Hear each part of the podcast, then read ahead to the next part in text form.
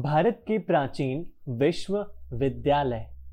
आज जहाँ भारत के लोग उच्च शिक्षा के लिए विदेश जाने के बारे में सोचते हैं, वही एक समय था जब भारत में बने विश्वविद्यालयों में विश्व भर के लोग अध्ययन करने आते थे।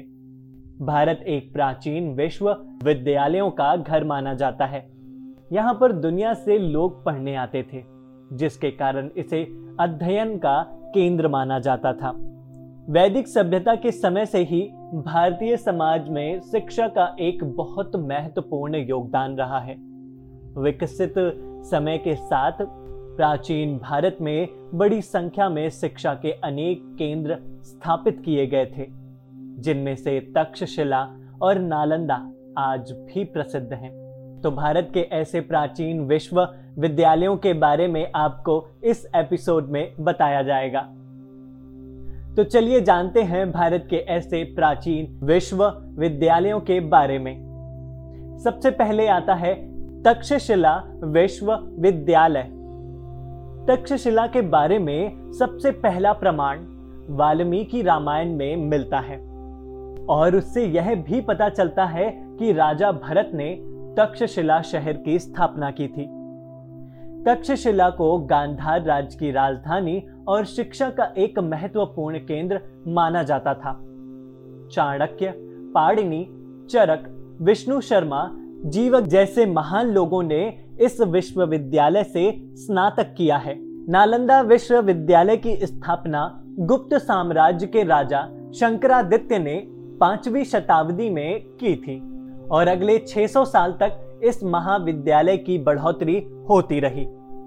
नालंदा दुनिया का सबसे पहला ऐसा विश्वविद्यालय था जिसमें छात्र और शिक्षक के रहने की सुविधा थी।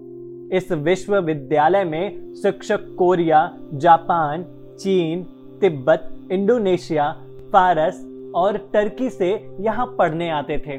ग्यारह में खिलजी की सेना के द्वारा नालंदा में आग लगा दी गई और उसे पूरी तरह से बर्बाद कर दिया गया। विक्रमशिला विश्वविद्यालय।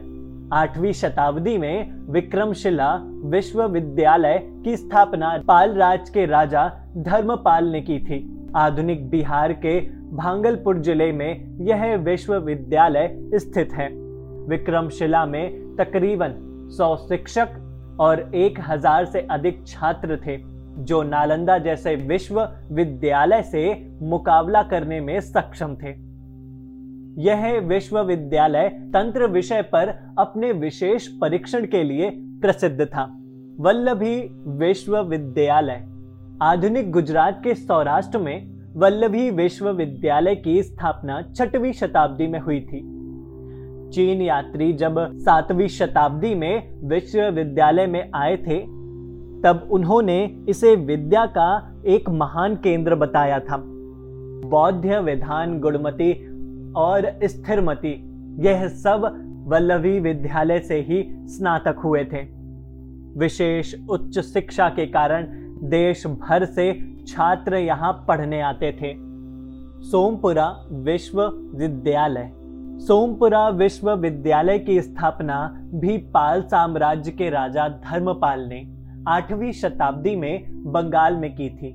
यह विश्वविद्यालय 27 एकड़ की ज़मीन पर फैला हुआ था, जिसमें से 21 एकड़ का एक मुख्य परिसर था, जो उस समय का सबसे बड़ा परिसर था। यहाँ सभी लोग साथ रहते थे और पढ़ते पढ़ाते थे।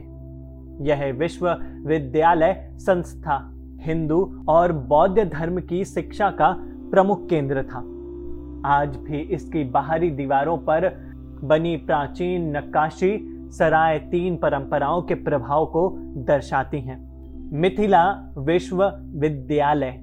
मिथिला विश्वविद्यालय का इतिहास के रिकॉर्ड में कम ही पढ़ने को मिलता है। राजा जनक के समय यह विश्वविद्यालय अस्तित्व में था।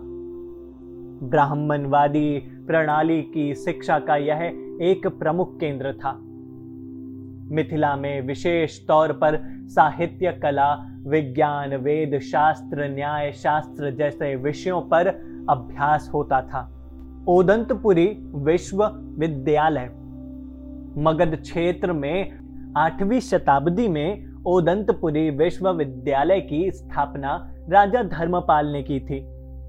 विश्व भर में प्रसिद्ध आचार्य श्री गंगा, जो विक्रमशिला विश्वविद्यालय के शिक्षक थे वो ओदंतपुरी से ही स्नातक हुए थे। प्राचीन ग्रंथों के अनुभव ओदंतपुरी उस समय के प्रमुख पाँच महाविद्यालयों में से एक था। तिब्बती अभिलेखों के अनुसार इस विश्वविद्यालय में लगभग बारह हज़ार छात्र पढ़ते थे। पुष्पगिरी विश्वविद्यालय। पुष्पगिरी विश्वविद्यालय प्राचीन साम्राज्य कलिंग में स्थापित किया गया था।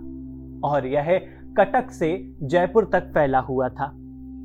इस विश्वविद्यालय की स्थापना तीसरी शताब्दी में हुई थी और यह ग्यारहवीं शताब्दी तक विकास में था। इस विश्वविद्यालय का परिसर लतागिरी, रत्नागिरी और उदयगिरी इन तीन पहाड़ों तक फैला हुआ था।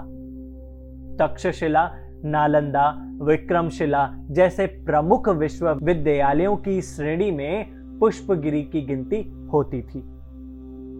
तो ये थे भारत के कुछ ऐसे विश्वविद्यालय जो बताते हैं कि भारत देश में शिक्षा का स्तर कितना अधिक था।